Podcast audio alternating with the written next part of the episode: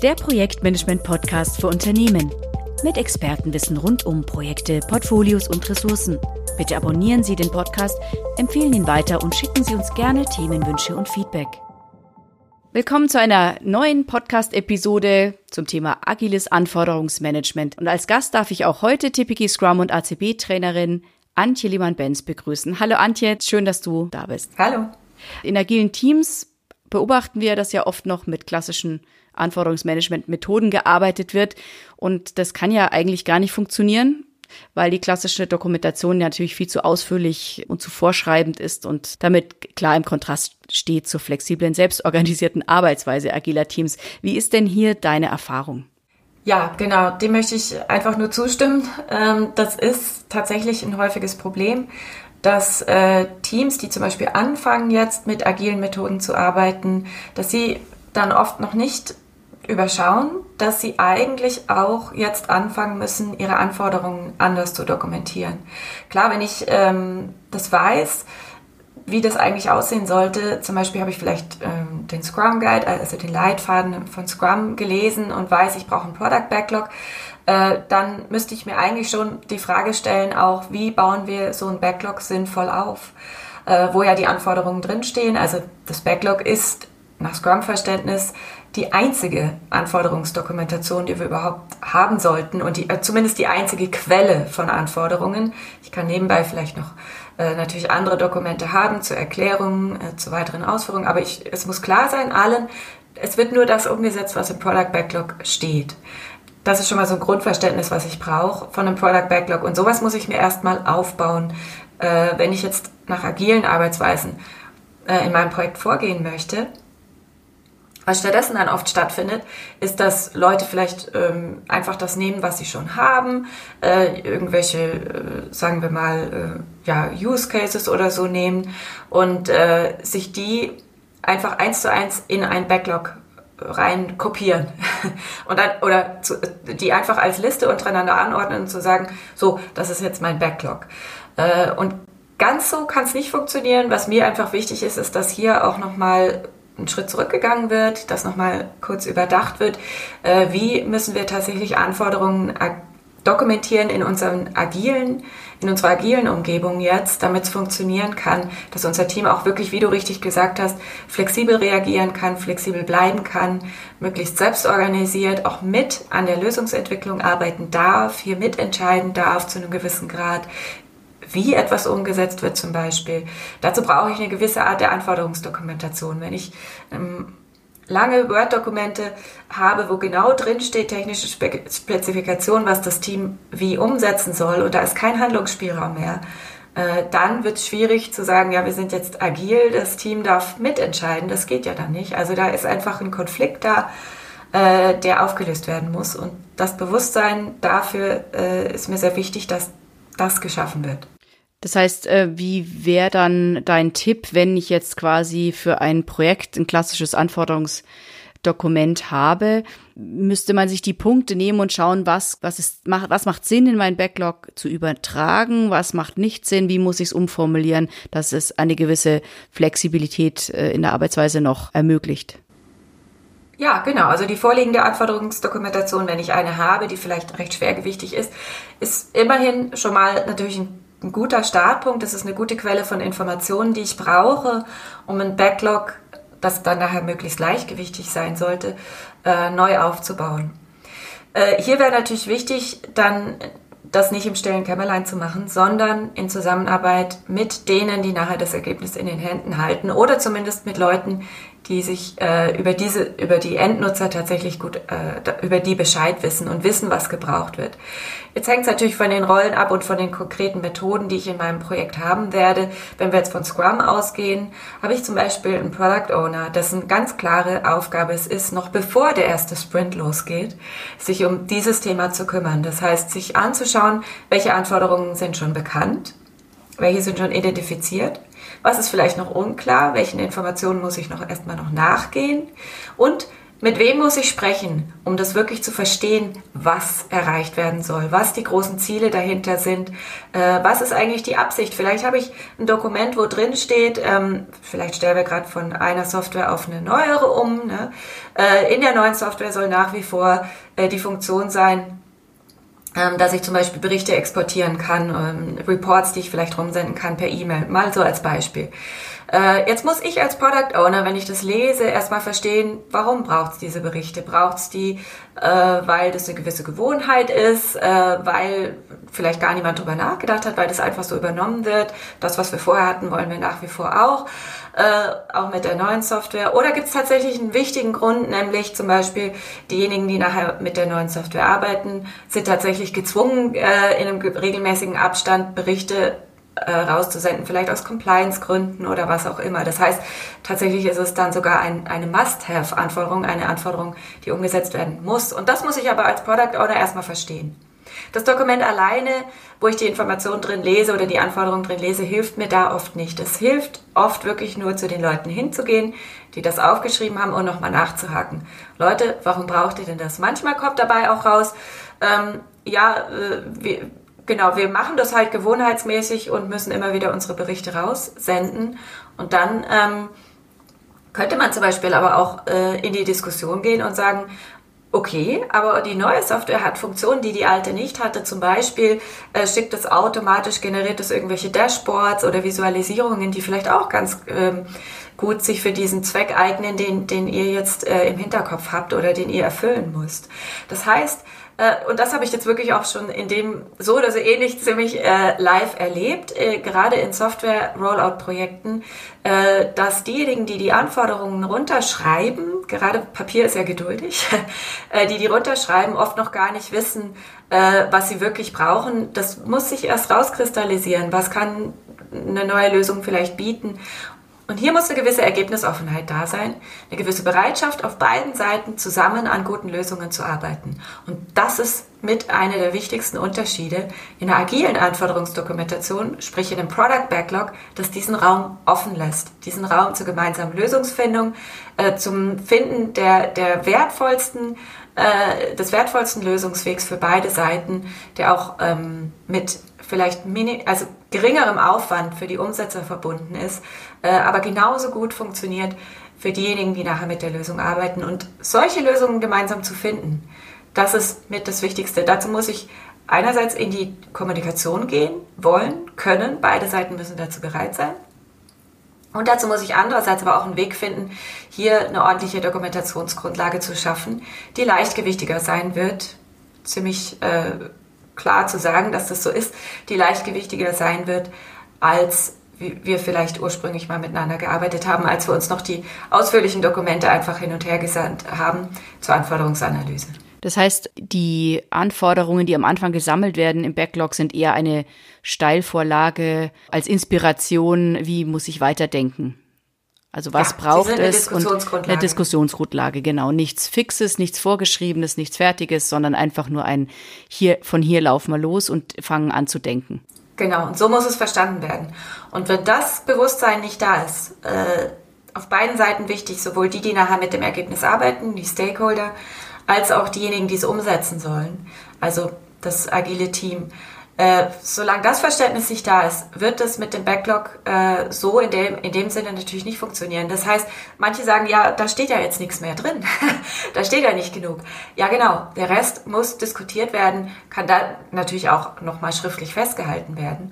Es gibt Dinge, die sind nicht verhandelbar. Es gibt Dinge, die müssen einfach passieren, ne, aus Compliance-Gründen oder weil es einfach Anforderungen gibt, die müssen so umgesetzt werden. Das ist einfach eine Minimalanforderung, das muss da sein. Ne. Das muss auch so im Backlog schon festgehalten werden. Es muss dem Team klar sein, so das und das muss. Und dann gibt's noch die schönen äh, Dinge, die, die wir noch umsetzen können. Und da sollte erstmal nur ins Backlog reinfließen, überhaupt was auch tatsächlich umgesetzt werden soll. Also das ist schon mal die erste Kunst auch hier, überhaupt nur noch ins Backlog aufzunehmen. Nicht äh, endlos lange äh, Listen an Anforderungen und ein endlos langer Katalog, der nicht mehr aufhört, sondern äh, tatsächlich nur das, was das Team wirklich umsetzen will, kann und soll. Und dann das nächste, das auch verstanden wird, es wird nur in dem Detailgrad aufgenommen, vor allem zu Beginn, in dem Detailgrad aufgenommen ins Product Backlog, dass es eben diese Verhandlungsgrundlage bietet. Das ist eben ganz wichtig zu verstehen. Also zum Beispiel, dass es möglich sein muss, mit der Software irgendeine Form von Reporting zu machen, wie dann aber genau dieses Reporting aussieht, wie das Interface ausschaut oder wie auch immer, das ist dann offen. Wäre das so ein Beispiel? Genau, was auch ganz wichtig ist, ist, dass noch das Warum drin steht. Damit diejenigen, die nachher damit arbeiten, das und das tun können, das und das Problem von sich vielleicht lösen können. Äh, damit auch das Umsetzerteam versteht, ah, dahin soll die Reise gehen. Mhm. Deshalb machen wir das Ganze. Dann sind sie auch gleich motivierter bei der Lösungsfindung und bei der Umsetzung. Denn wenn ich weiß, jemand braucht etwas, ist es schon mal eine Information, aber oft kann ich damit noch nicht so viel anfangen und bin vielleicht auch noch nicht so gut drin, ähm, mir dafür dann eine gute Umsetzung einfallen zu lassen. Wenn ich aber weiß, warum ich das Ganze tun soll, dann kommt dieser wichtige Prozess in Gang, sich auszutauschen, eine Lösung gemeinsam zu finden. Wie gesagt, aus Sicht derjenigen, die nachher das Ergebnis in den Händen halten, muss aber dann auch eine gewisse Ergebnisoffenheit möglich sein, muss da sein, zu, zu, bis zu dem Grad, wo sie halt gehen können und dürfen. Also das heißt, dass, ähm, ich sammle jetzt mal gerade zusammen, was wir gesagt haben. In dem Backlog müssen drei Teile stehen, die Must-Haves, die absolut äh, wichtigen Features, die drin sein müssen. Die mhm. sozusagen Diskussionsgrundlage, also das, was brauchen diejenigen, was für ein Feature zum Beispiel und warum brauchen sie es. Ja, genau. wo soll die Reise hinführen? Was ist das Ziel? Mhm. Das ist jetzt alles, was wir gesagt haben fürs Product Backlog wichtig. Und wenn wir über Anforderungen reden, dann reden wir ja über das Product Backlog, denn die Anforderungen ans Produkt, das entwickelt werden soll, stehen im Product Backlog. Es gibt ja noch ein zweites Backlog. Es gibt ja auch noch in Scrum zum Beispiel das Sprint Backlog äh, oder prinzipiell äh, generischer ausgedrückt das Backlog für die einzelne Iteration. Das ist die Arbeitsgrundlage, die Planungsgrundlage auch für das Team selbst. Äh, die ist fast schon teamintern zu verstehen. Natürlich ist sie transparent, aber das Team äh, arbeitet mit diesem Plan, mit diesem Sprint Backlog zum Beispiel, äh, eigenverantwortlich. Das heißt, sie schauen sich das Product Backlog an, nehmen das als Grundlage am Anfang jedes Sprints, jeder Iteration und überlegen, was davon können wir in diesem jetzt startenden Sprint umsetzen und sie gehen noch einen Schritt weiter und brechen das Ganze dann auch in Aufgaben runter. Ähm, was heißt das für uns? Was müssen wir auf technischer Ebene machen, um diese Anforderungen zu erfüllen, die im Product Backlog stehen? Und diese äh, Aufgaben äh, Sammlung dann oder Planung für den Sprint, das ist dann die Grundlage, äh, die wird dann verwendet für die Arbeit im gesamten Sprint und da wird sich ausgetauscht. Das kann ist ein bisschen dynamisch, darf es natürlich verstanden werden, kann sich täglich auch noch mal, kann auch nochmal bearbeitet werden, kann besprochen werden. Äh, da darf untereinander im Team auch dürfen Aufgaben natürlich verteilt werden. Du machst heute das, ich mache morgen das und so weiter. Ist alles in Ordnung. Nur das muss halt das Team selbst organisiert, möglichst selbst organisiert machen dürfen. Nicht ganz im luftleeren Raum. Es gibt immer auch ein bisschen Anleitung von außen. Das ist klar und Rahmenbedingungen werden gesetzt. Aber das Team muss in der Lage sein und es muss für das Team erlaubt sein, äh, hier äh, selbst organisierend auch mit ihrer eigenen Planungsgrundlage umzugehen. Und das ist das Sprint Backlog.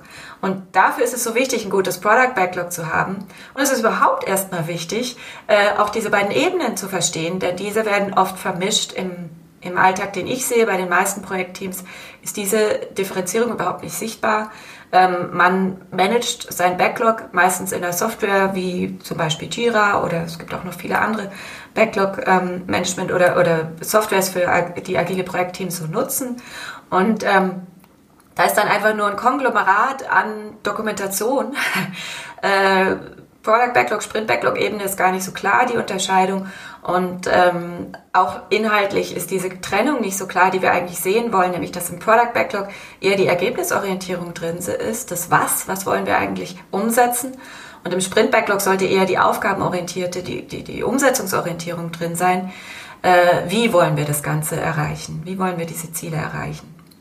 eigentlich so sollte es verstanden werden. Und wenn ich das verstanden habe, dann kann ich dann kann ich auch so arbeiten, dass ich eine agile Anforderungsdokumentation gestalte, egal ob mit Scrum oder nicht, aber dass ich diese Ebenen voneinander trenne, äh, Product Backlog und dann das Iterationsbacklog und, und die Aufgabenplanung im Team ist schon mal wichtig äh, und eben auch, dass ich entsprechend dann auch Formulierungen mir einfallen lasse und übernehme, die das Ganze so äh, möglich machen. Gerade im Product Backlog ist das wichtig. Mhm. Gibt es denn Techniken, die mir da helfen können? Ja, also da gibt's jede Menge. Äh, was ich vorhin erwähnt habe oder wie ich beschrieben habe, wie Anforderungen im Product Backlog äh, formuliert werden können oder Einträge im Product Backlog, das geht schon sehr nahe, wer, wer sich da auskennt, hat das vielleicht gemerkt, geht schon sehr nahe an äh, die Formulierung von User Stories. User Stories, die Idee kommt äh, aus der agilen Methode Extreme Programming ursprünglich. Das heißt, da war die Idee auch schon da, äh, dass ich in meinem Product Backlog leichtgewichtig Anforderungen ergebnisorientiert und den Wert kommunizierend für den Nutzer äh, festhalte. Dazu empfehle ich also wirklich, sich da mal rein zu vertiefen, wie das mit User Stories so funktioniert und wie die tatsächlich gedacht sind. Denn die meisten User Stories, muss ich jetzt tatsächlich so sagen, die ich in der Praxis sehe, dürften eigentlich nicht so genannt werden, sind nicht nach diesen Vorgaben formuliert. Äh, ich muss auch mich nicht unbedingt an Templates halten, damit kann ich natürlich anfangen. Es gibt schöne Vorlagen für User Stories äh, an die kann ich mich erstmal halten. Aber das Wichtige ist vor allem, dass ich die Idee dahinter verstanden habe. Und dann kann ich es auch anders formulieren. Wichtig ist nur, dass ich diese wichtigen Dinge kommuniziere. Was soll umgesetzt werden? Möglichst schlank, möglichst gleichgewichtig, möglichst noch ergebnisoffen, soweit ich das zulassen kann für die einzelnen Anforderungen äh, und wieso soll es so gemacht werden und was gibt es vielleicht für ganz wichtige Kriterien, die dabei nicht außer Acht gelassen werden dürfen, also Akzeptanzkriterien, ohne die äh, es einfach der Nutzer nachher nicht akzeptieren kann. Ähm, so kann ich User Stories äh, versuchen zu äh, formulieren. Ich kann auch, wie gesagt, mich davon wieder entfernen und es anders formulieren, aber diese Informationen sollten drin sein und möglichst leichtgewichtig und schlank als Dokumentation oder auch als einzelner Product Backlog Eintrag. Ähm, das wäre so eine Technik, dass man sich wirklich mal auseinandersetzt mit User Stories. Das nächste ist dann, wenn ich mir das Backlog als Gesamtes anschaue, das Product Backlog, dass ich da vielleicht dann auch mit so Techniken wie Story Mapping arbeite. Und hier ist tatsächlich so, wenn ich solche Techniken erwähne oder vorstelle, Übungen dazu mache mit Teilnehmern, äh, kennen es die wenigsten. Also User Story Mapping ist so der nächste Schritt. Ist auch eine ganz tolle Technik, die ich mir anschauen kann. Da gibt es auch Literatur dazu. Es gibt auch einen schönen Blog dazu von Jeff Patton, der diese Technik erfunden hat. Ähm, sehr empfehlenswert, sich da mal rein zu vertiefen. Dann kann ich nämlich gucken, wie ich meine Einträge im Product Backlog, vielleicht User Stories, vielleicht aber auch andere Natur, wie ich die äh, priorisieren kann, wie ich die in ein schönes Gesamtbild bringe und wie ich diese wertorientiert auch gestalten kann. Äh, das ist immer das Wichtigste, diese Wertorientierung für den Nutzer, aber auch für uns selbst als Umsetzerteam, dass wir uns da auch nicht übernehmen, dass wir uns den Aufwand dafür auch leisten können, dass es sich lohnt, noch das Ganze in Einklang zu bringen. Das ist hier die ganz hohe Kunst, die Product Owner beherrschen müssen und vor allem die Product Owner mit den Teams zusammen. Und da empfehle ich eben besonders, sich mal mit User Stories auseinanderzusetzen, mit Story Mapping ähm, und dann gibt es auch noch schöne andere äh, Tools und Techniken, die ich mir anschauen kann. Aber die zwei wären schon mal ein guter Startpunkt. Äh, und von dort aus kann ich dann mal weiterschauen. Aber dann bin ich wahrscheinlich schon weiter als viele andere Product Owner, äh, die da sich noch nicht so mit damit auseinandergesetzt haben weil eben auch in den Unternehmen oft das Verständnis nicht da ist, dass das jetzt auf so eine Art und Weise geschehen sollte von jetzt an, wenn man jetzt agil arbeitet. Aber vermutlich, wenn ich mein äh, agiles Projektmanagement äh, verbessern möchte, ist das eine ganz große Stellschraube, wo ich optimieren kann, richtig? Ja, und auch da Übung macht den Meister. Es muss nicht von Tag eins an, wo ich sowas mal versuche, gut klappen wird es wahrscheinlich nicht. Ich muss da auch ein bisschen lernen. Ich muss es auch situativ ein bisschen anpassen an ein Projekt. Äh, jedes Projekt hat seine Besonderheiten, seine Gegebenheiten, die nur für dieses Projekt gelten. Und natürlich muss die Lösung, die ich dann finde, auch dafür passen. Das äh, zu machen, damit kann ich mal anfangen, mich mit Methoden auseinanderzusetzen und dann muss ich sie aber natürlich auch anpassen auf, eine, auf, eine Projekt, auf die Projektgegebenheiten. Äh, und das ist sicher nicht einfach, ist aber lohnenswert am Ende. Kommen tolle Sachen bei raus. Äh, bestätigen wir auch alle, die anfangen damit zu arbeiten, dass es tatsächlich neue Möglichkeiten bietet und kann man auch durchaus weiterempfehlen. Dann gibt es natürlich noch die Frage, mache ich das Ganze mit Software oder möchte ich meinen Backlog vielleicht sogar äh, anderweitig pflegen. Es gibt Teams, die äh, haben tolle Boards an der Wand, Scrum-Boards, Kanban-Boards vielleicht auch an der Wand äh, und arbeiten mit zum Beispiel Magnetkarten oder natürlich Post-its äh, und machen so ihre Anforderungen auch leichtgewichtig. Denn wenn ich es nur auf eine Karte oder auf ein Post-it schreiben kann, dann komme ich gar nicht in die Versuchung, das Ganze zu ausführlich werden zu lassen. Dann muss, kann ich auch leichter vielleicht meine Stakeholder dahin zu erziehen, zu sagen, es muss auf dieses Kärtchen passen, deine Anforderung. und wir können mal zusammenarbeiten, da dahin zu kommen. Äh, und dann kann ich, habe ich es natürlich viel schöner im Überblick auch, kann es priorisieren. Das ganze Team kann sich vor das Board stellen und kann zusammen gemeinsam daran arbeiten. Das ist der große Vorteil. Nachteil natürlich nicht für verteilte Teams geeignet. Ähm, also wobei auch da habe ich schon viel erlebt. Da gibt es Teams, die äh, über Webcam ihr Board an der Wand übertragen an die Kollegen, die irgendwo anders sitzen. Klar, kann man alles versuchen, aber wahrscheinlich wird man da über kurz oder lang wieder zur Software zurückkehren, was auch nicht schlecht ist.